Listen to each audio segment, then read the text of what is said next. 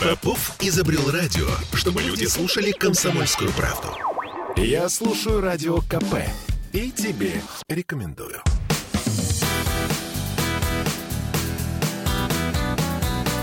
Легенды и мифы Ленинградского рок-клуба студии радио «Комсомольская правда» в Санкт-Петербург в программе «Легенды и мифы Ленинградского клуба».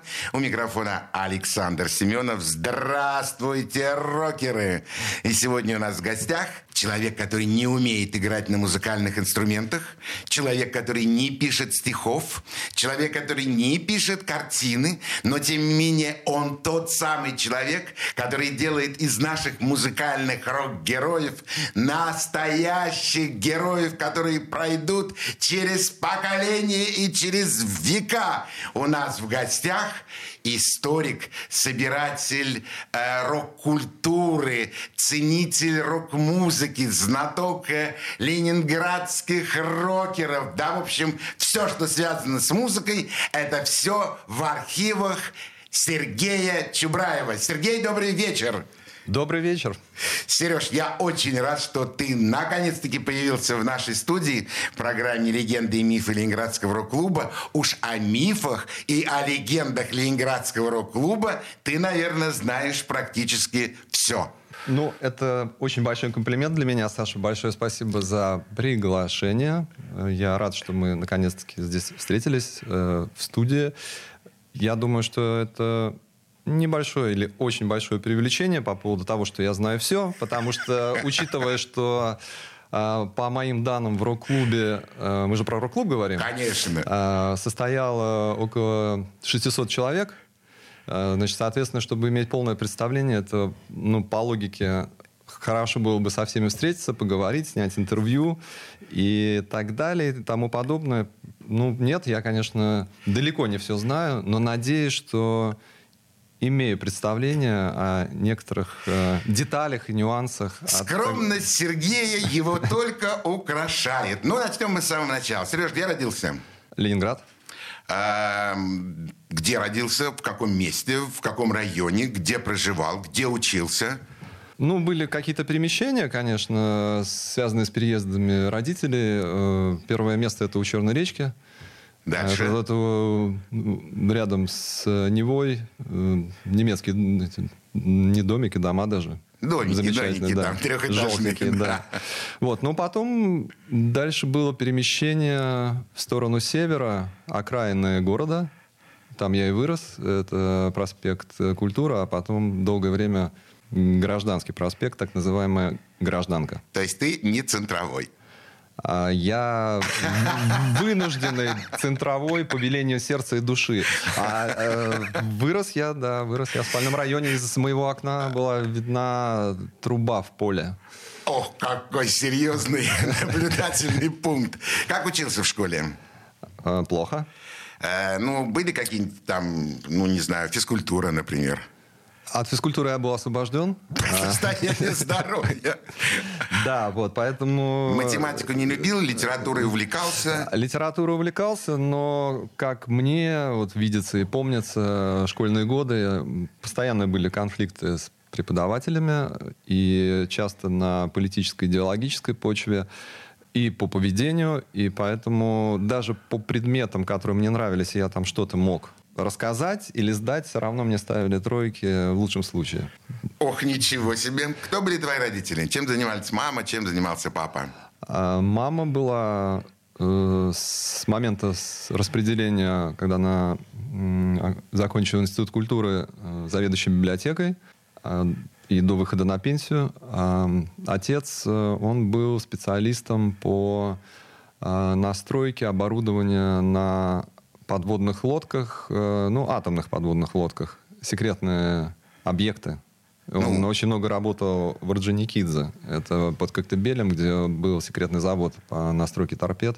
Я надеюсь, что я не разгласил сейчас. Нет, нет, Секретный, нет, военных военный тайн. тайн. да. Когда я первый раз, уважаемые радиослушатели, попал к Сереже домой, ну, я должен был познакомиться с ним, я должен был познакомиться с его архивом, я был просто поражен. Я был поражен э, той аккуратности, той педантичности, с которой все было э, уложено по своим местам. Вот теперь, сейчас, услышав, что мама Сергея работала в библиотеке, я теперь понимаю, откуда это берется. Откуда берется вот то, чем мы потом живем в дальнейшем, в будущем.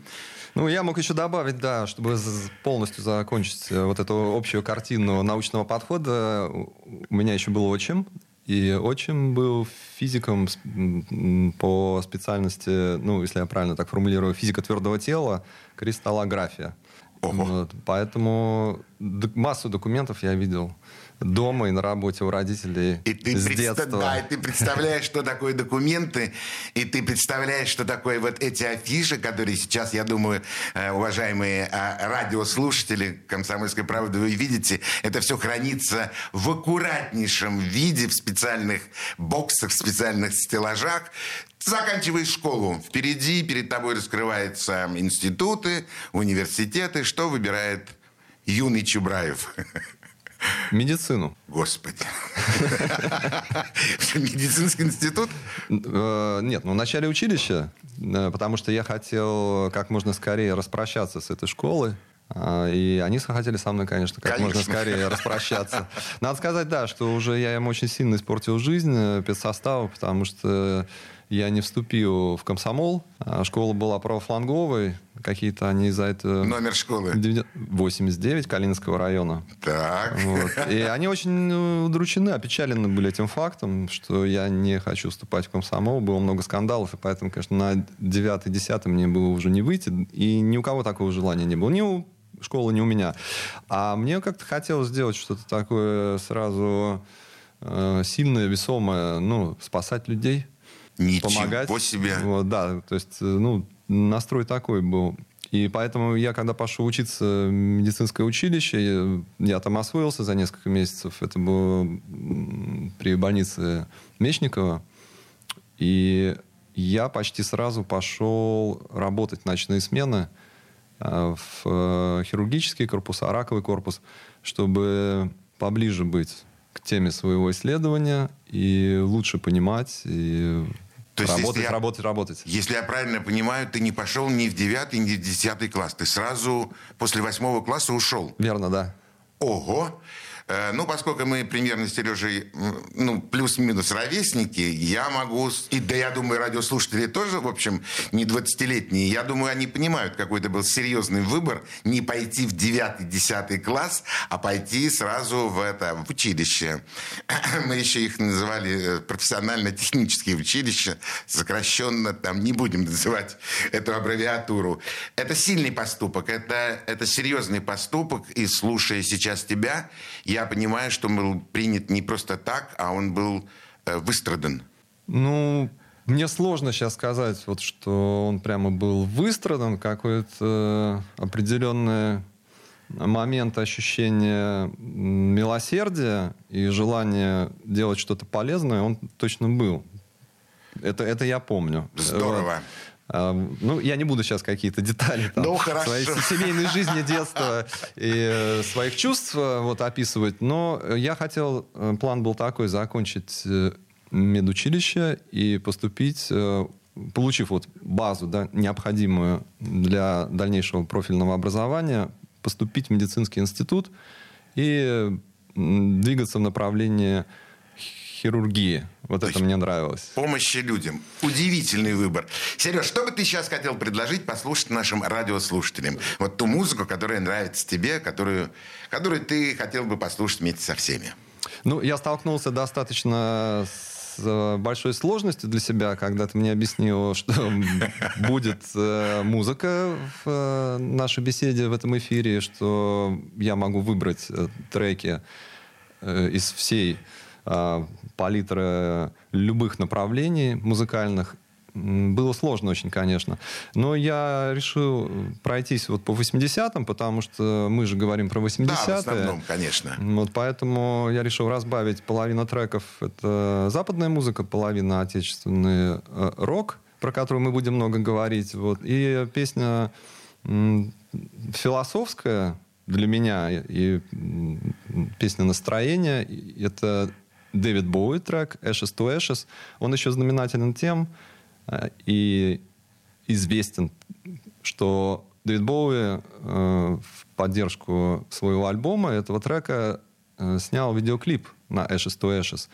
И на вот момент выхода этой песни, это 80-й год, это был самый дорогой видеоклип в мире. Он стоил 250 тысяч фунтов. И там применялись самые передовые видеотехнологии. Ну, мы тогда будем сейчас его слушать. Слушаем Дэвид Боуи.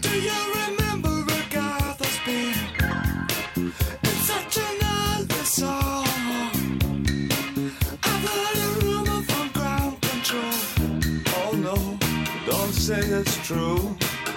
They got a message from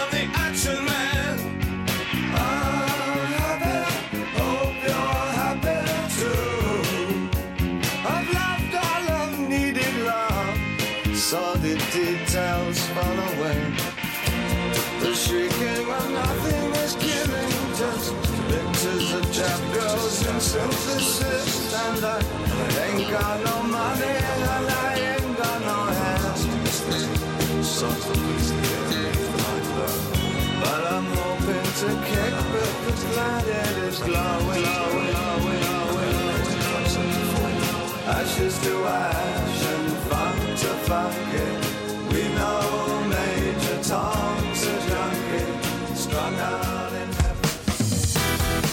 Легенды и мифы Ленинградского рок-клуба. Я слушаю Радио КП, потому что здесь самые осведомленные эксперты. И тебе рекомендую.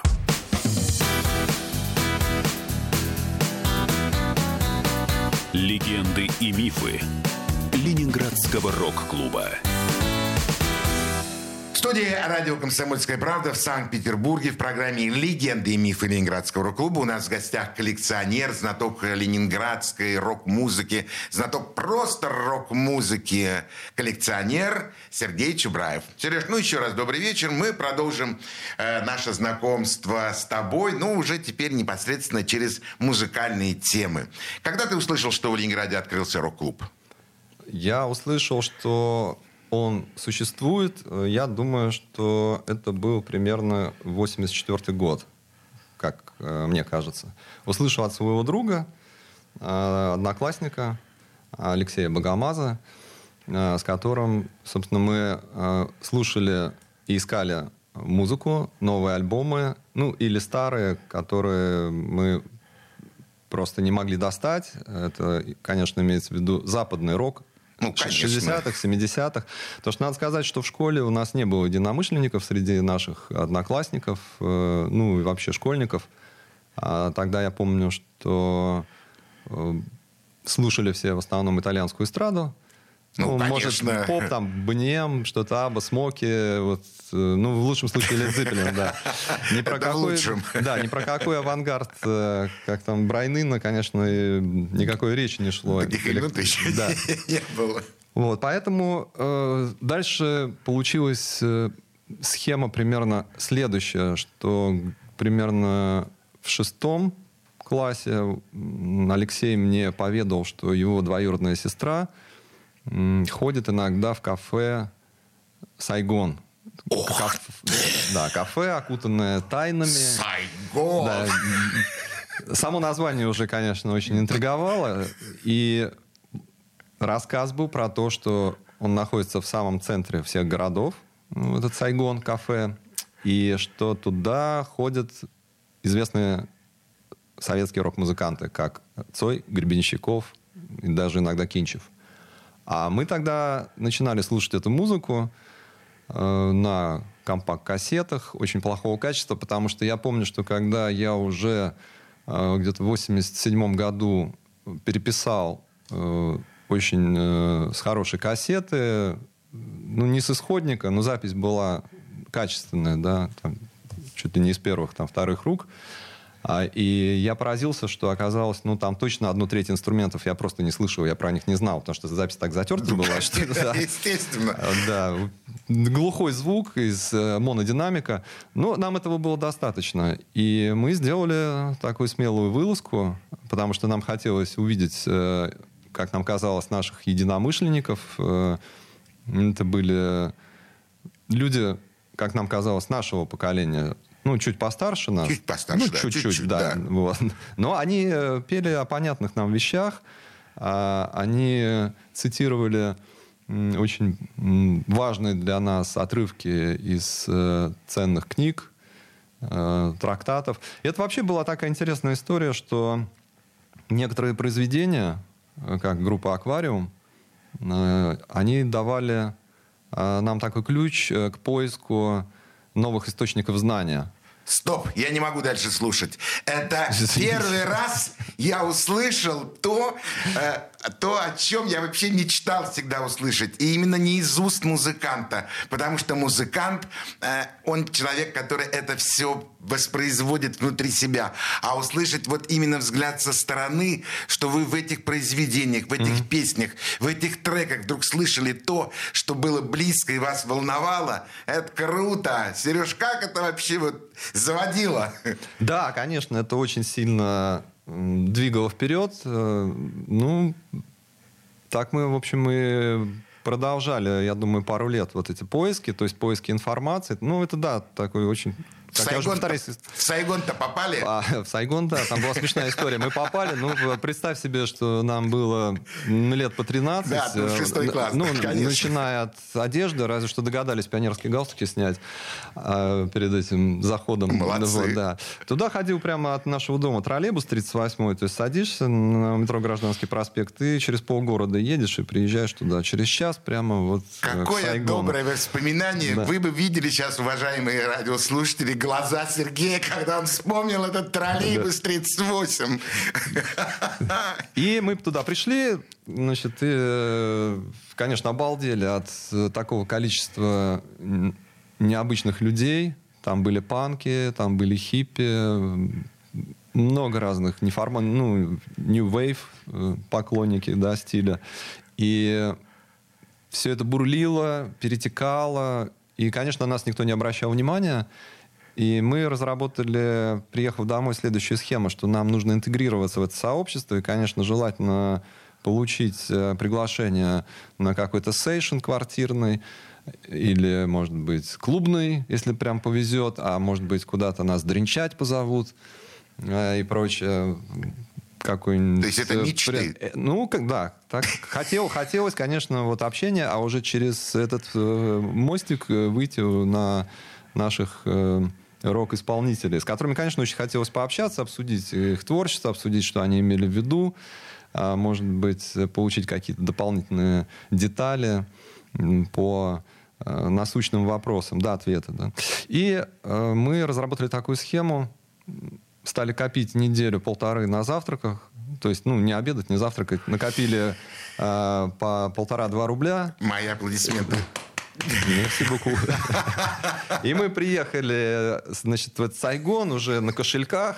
На такие, как, Да, такие д'Артаньяны некие, да, покорять Париж. И м- встряли в очередь, и там постоянно в этой очереди были какие-то молодые люди, девушки, которые просили мелочь на кофе, на сигареты. Это называлось «Аскать».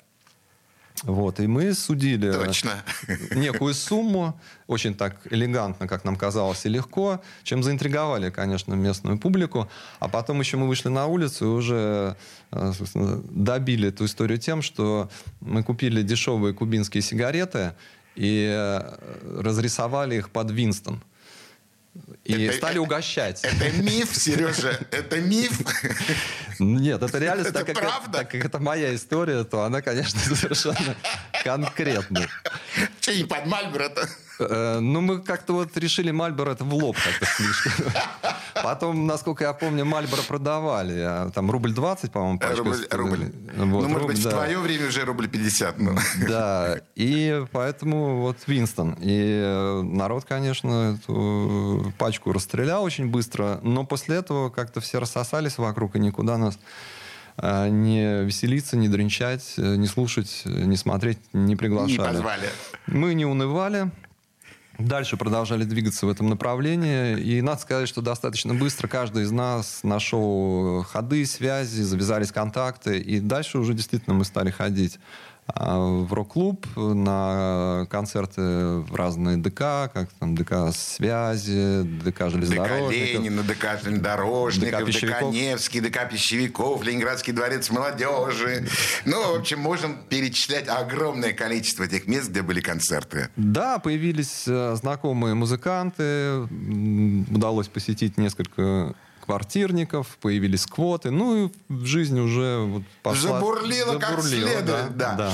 А, Сереж, великолепная история вхождения в рок-н-ролл с расписанным Винстоном, с мелочью в кармане. Что слушать будем сейчас с нашими радиослушателями? Ну, продолжая, значит, нашу зарубежную э, рубрику ритмов эстрады, я предлагаю послушать э, композицию Сьюзен Веги в обработке э, DNA. О. А, Это по-моему, 90-й год. Был очень популярный трек. Э, Мои друзья и подруги, которые в то время путешествовали по Европе Америке, говорили, что отовсюду э, звучит э, эта композиция. И в Советском Союзе, и потом уже в России, она прямо плотно была в ротации радио, и просто слушали ее дома, в гостях. Такая очень э, приятная песня с э, приятным эм, таким романтичным, меланхоличным текстом. Слушаем.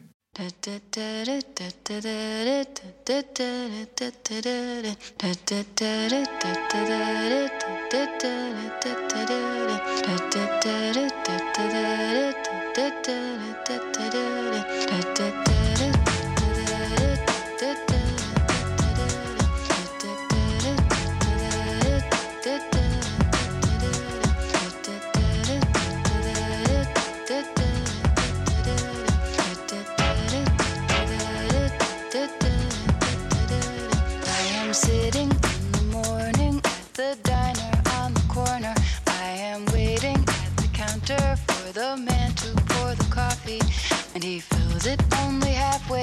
And before I even argue, he is looking out the window at somebody coming in.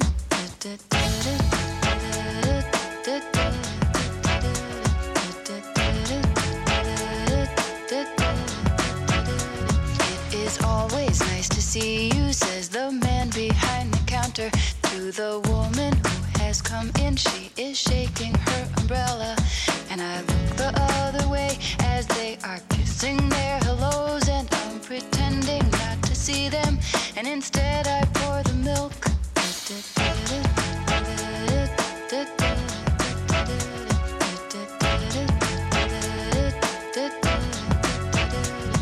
I open up the paper. There's a story of an actor who had died while he was drinking. It was no one I had heard of. And I'm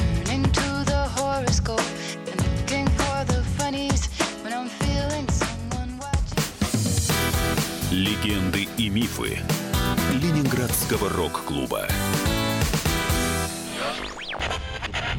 Попов изобрел радио, чтобы люди слушали комсомольскую правду. Я слушаю радио КП и тебе рекомендую.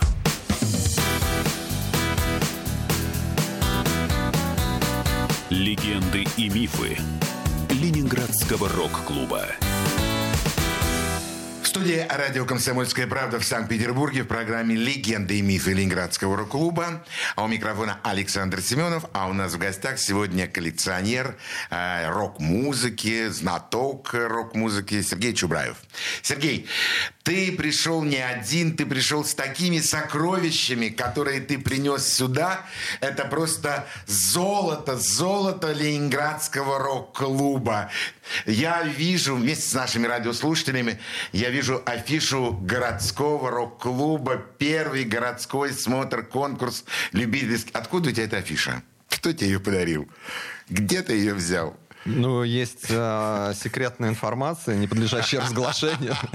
Хорошо. Я связан обязательствами. Хорошо, согласен, да, согласен. Да, уважаемые радиослушатели, это та самая первая афиша первого ленинградского смотра конкурса, который я вел, открывал его, естественно, из, из этого. Ты не был на этом концерте? На, на открытии Ленинградского рок-клуба? Ну, я в этот момент, насколько я понимаю, значит, э, заканчивал четвертый класс. А, извините. При всем своем желании, я думаю, я бы туда Извините. не смог бы попасть. Но- Но, но я скажу на всякий случай, а то вдруг будет смотреть эту передачу, и вдруг это так и окажется, насколько, ну, чтобы не обиделся, уважаемый э, Геннадий Зайцев, это первый президент рок-клуба, я думаю, что это от него мне досталась эта афиша. Да, я тоже так думаю. Да. Тем более, что Гена был у нас в эфире, он очень много рассказывал интересного, и, и мне очень интересно вот пересечение таких двух, двух великих людей, как тебя и, и Гена, это, конечно, здорово, Геннадия Зайцева. На этом смотрим конкурс была очень одна интересная история, когда выступала группа а, стран, нет, группа, да, нет, э, где у нас Виктор Салтыков пел? Он э, пел мануфактуре. Мануфактура, да, господи, Олега Скибы. И когда исполнялась песня «Миллионный дом», весь зал просто встал на уши и стал требовать продолжения, еще раз звучания этой песни. Я понимал, что по статусу фестиваля этого, ну, я так думал, не должно быть, но понимая, что я не могу против э, всех зрителей, я вынужден был объявить, что песня повторяется второй раз. На фестивале песня «Миллионный дом» звучала два раза. Это то, что я очень хорошо помню из э, этого первого городского смотра конкурса. И хочу отметить для наших радиослушателей, обратите внимание, это не смотр рок-групп, это не фестиваль, не... это городской смотр-конкурс любительских рок-групп Ленинграда. Еще, кстати, на лучшее исполнение песен антивоенной тематики. Ну, то есть все, что называется, что, что можно было э, включить, все было. Все в этом было. А, я даже не знаю, за что, честно говоря, хвататься, потому что передо мной сейчас лежит просто вся история Ленинградского рок-клуба, начиная с 81 года и, и наверное, по, по, сегодняшний даже день. Э, расскажи, о чем бы ты сейчас хотел рассказать из того, что э, лежит на столе? Вот э, афиша группы «Кино». Ну, я для начала хотел рассказать, что я с тобой не согласен по поводу вот слова э, «великий». Я бы с этого пьедестала себя немножко как бы подвинул в сторону Давай, спорь, понижения давай, градуса. спорь со мной. Геннадий Зайцев, да, это великий хиппи всей Руси. Всея Руси. И, конечно, это человек, который м, с 74 года уже прямо целенаправленно пытался открыть рок-клуб, делал очень много усилий. Создали Э, федерацию, была создана федерация ими же, то есть они очень много сделали. Да, да. Вот, поэтому мои э, поступки, мои дела, они гораздо более скромны. И касательно по поводу второй позиции, что здесь э, находится вот вся история, часть истории, конечно, часть, потому что я знаю э, некоторых э, людей, у которых э, достаточно большой массив э, архивных материалов. Вот, они ждут своего часа для публикации, для популяризации. Э, Это такой процесс. Возможно, даже бесконечный, как мне иногда кажется. Совершенно Вот, да. верно. Я занимаю определенную нишу в этом потоке, да, вот в таком мейнстриме истории. И мы можем, конечно, да, поговорить. То есть мы, я для этого пришел сюда, чтобы про это Конечно. поговорить, да. Расскажи нам о группе кино. Группе кино я могу говорить э, бесконечно. Даже в свое время у меня был проект э, с писателем и художником Павлом Паперштейном. Это лет 10-12 назад написать такой труд э, по группе кино и Цоя, ну, который назывался, да, как по последний герой. Вот. И Это случилось? Это не получилось там по техническим причинам, потому что Паша уехал из Петербурга, где он до этого жил продолжительное время, ну, собственно, у меня дома. И технически это уже стало сложно заниматься такой работой, потому что надо находиться вместе и двигаться вперед. Да, это верно. Вот.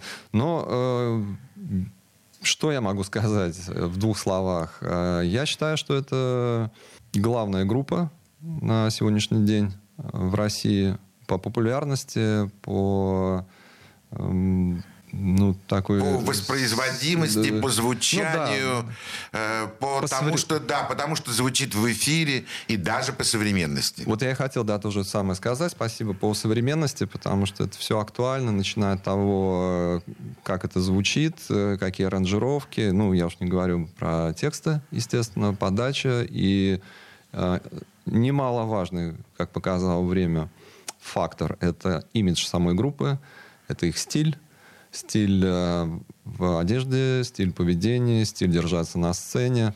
Ну и плюс тому я еще обращу внимание, что группа кино, в отличие от, э, наверное, всех остальных групп, э, очень оставили яркий след в мире искусства художественного. Да. И тут бессмысленно говорить, обсуждать, как мне кажется, такой аспект, как э, уровень э, их э, таланта, как многие говорят, что это ну, не совсем прямо так профессионально. Мне кажется, уже, опять-таки, со временем это не так важно. Важно само действие, и что они делали, как они делали. То есть это уже история культуры. И, опять-таки, как мне кажется, как э, участники этой группы, которые занимались э, живописью, занимались э, э, такой творческой работой. Может быть, может быть, не все радиослушатели знают. Э, в основном э, был таким ярким художником. Это, конечно, Гурьянов, Густав.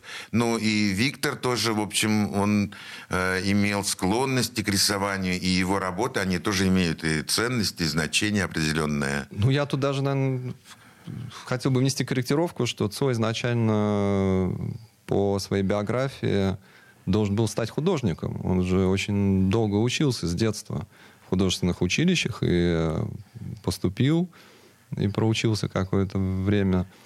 И у него были профессиональные навыки, и вообще его преподаватели говорили родителям с детства, что очень талантливый мальчик.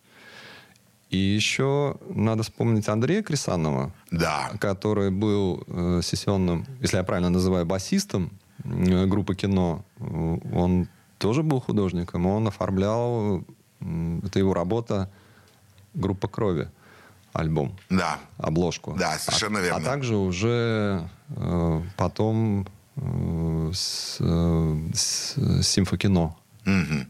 Мы продолжим разговор о героях э, Ленинградского рок-клуба, но вначале я хотел бы, чтобы ты снова предложил нашим радиослушателям, да и нам с тобой, э, какую-то композицию, какой-то музыкальный трек, который мы сейчас все услышим.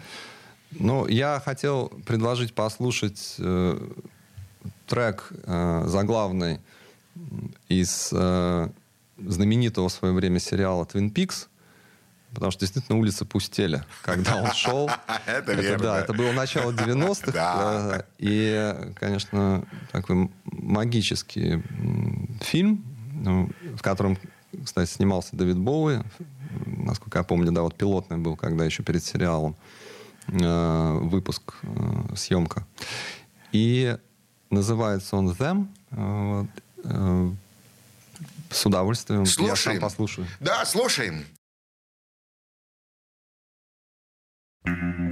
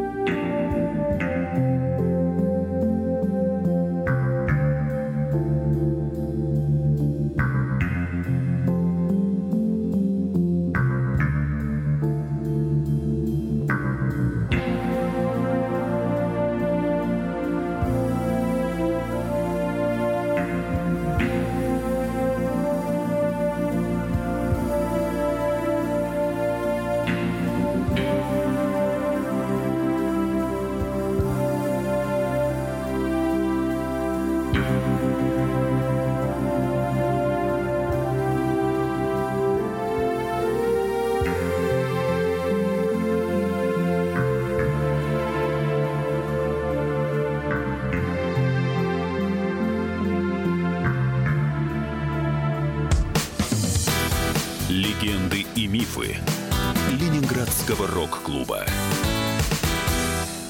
Я слушаю «Комсомольскую правду», потому что «Радио КП» — это корреспонденты в 400 городах России. От Южно-Сахалинска до Калининграда.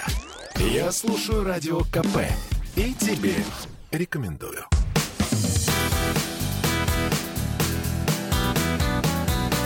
Легенды и мифы Ленинградского рок-клуба. Студия радио «Комсомольская правда» в Санкт-Петербурге в программе «Легенды и мифы Ленинградского рок-клуба». У нас сегодня в гостях коллекционер э, рок-музыки, коллекционер предметов, связанных с э, рок-н-роллом, э, с нашим питерским рок-н-роллом Сергей Чубраев. Сереж, давай продолжим с тобой разговор Давай. про группу «Кино», потому что я очень хорошо помню первый концерт, который я организовал и проводил.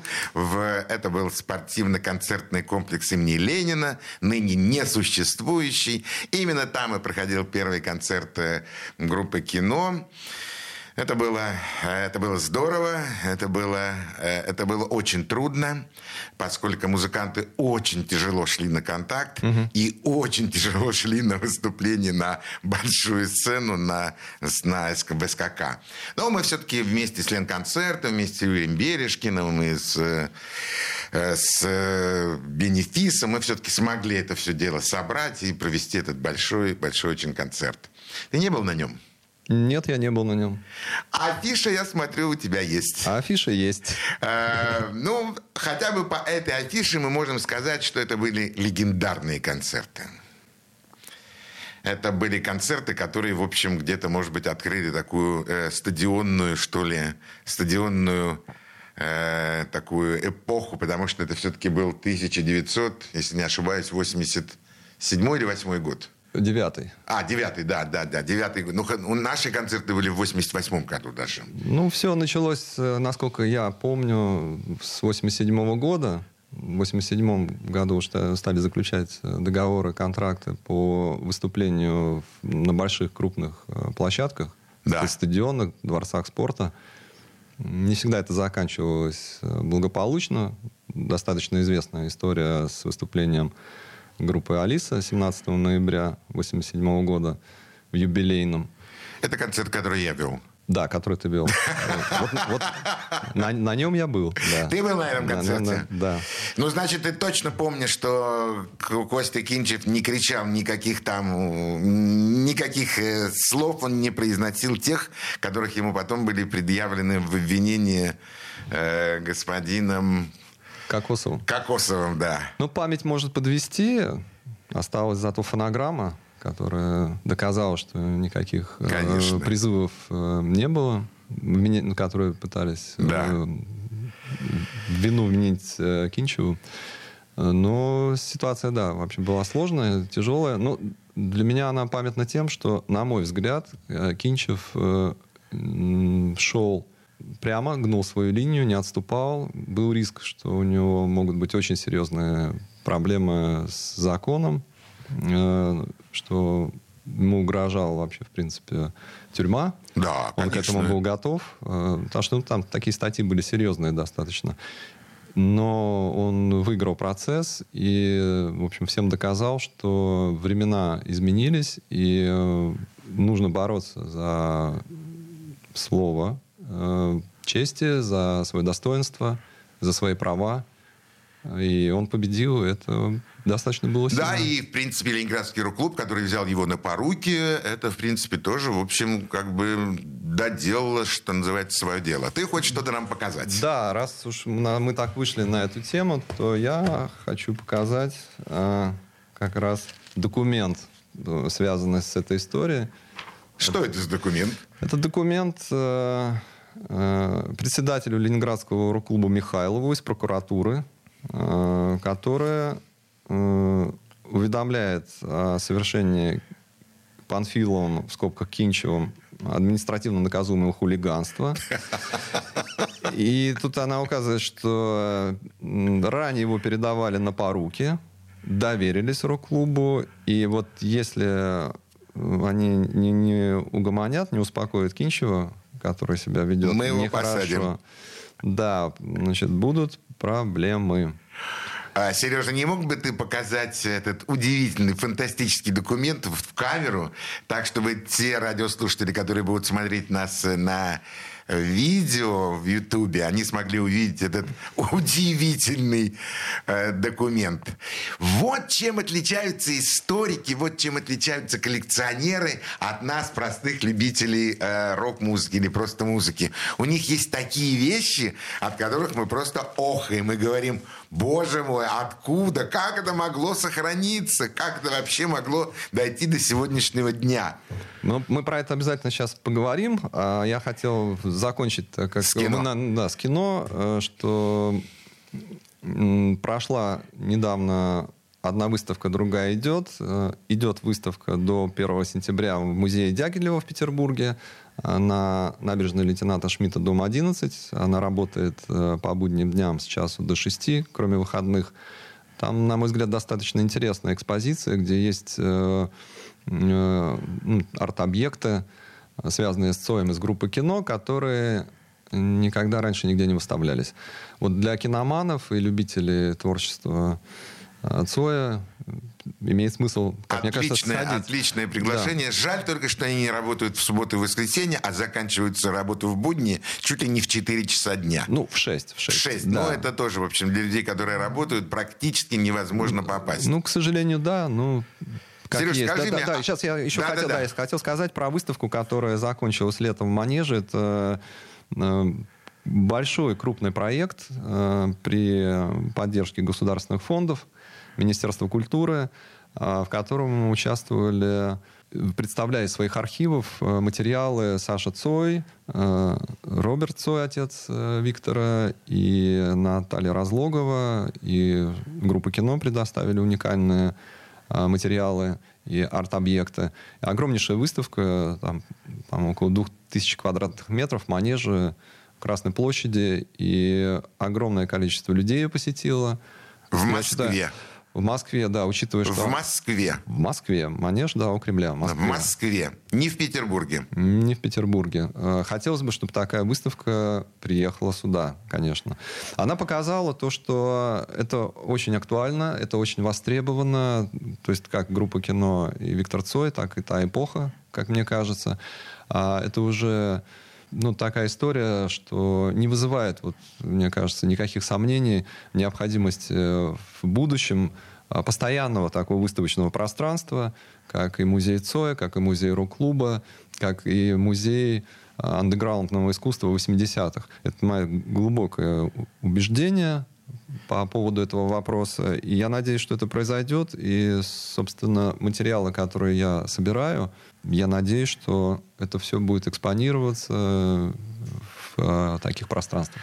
Сереж, я в этом нисколько не сомневаюсь, что и музей э, рок-клуба будет открыт в Петербурге, и будут открыты мемориальные доски на дома, где жили великие и знаменитые музыканты города Ленинграда, города Санкт-Петербурга. Все это будет, но будет со временем, и я уверен, что твои экспонаты, очень заботливо и трогательно собираемые тобой, будут обязательно там представлены. Но об этом мы обо всем поговорим в следующей нашей передаче, которая пройдет в следующую субботу, а ты обязательно придешь и расскажешь нам остальные фантастические, невероятные истории, связанные с Ленинградским рок-клубом. А на сегодня я прощаюсь с нашими радиослушателями. Всего самого доброго, до свидания. Пока! До свидания. Легенды и мифы Ленинградского рок-клуба.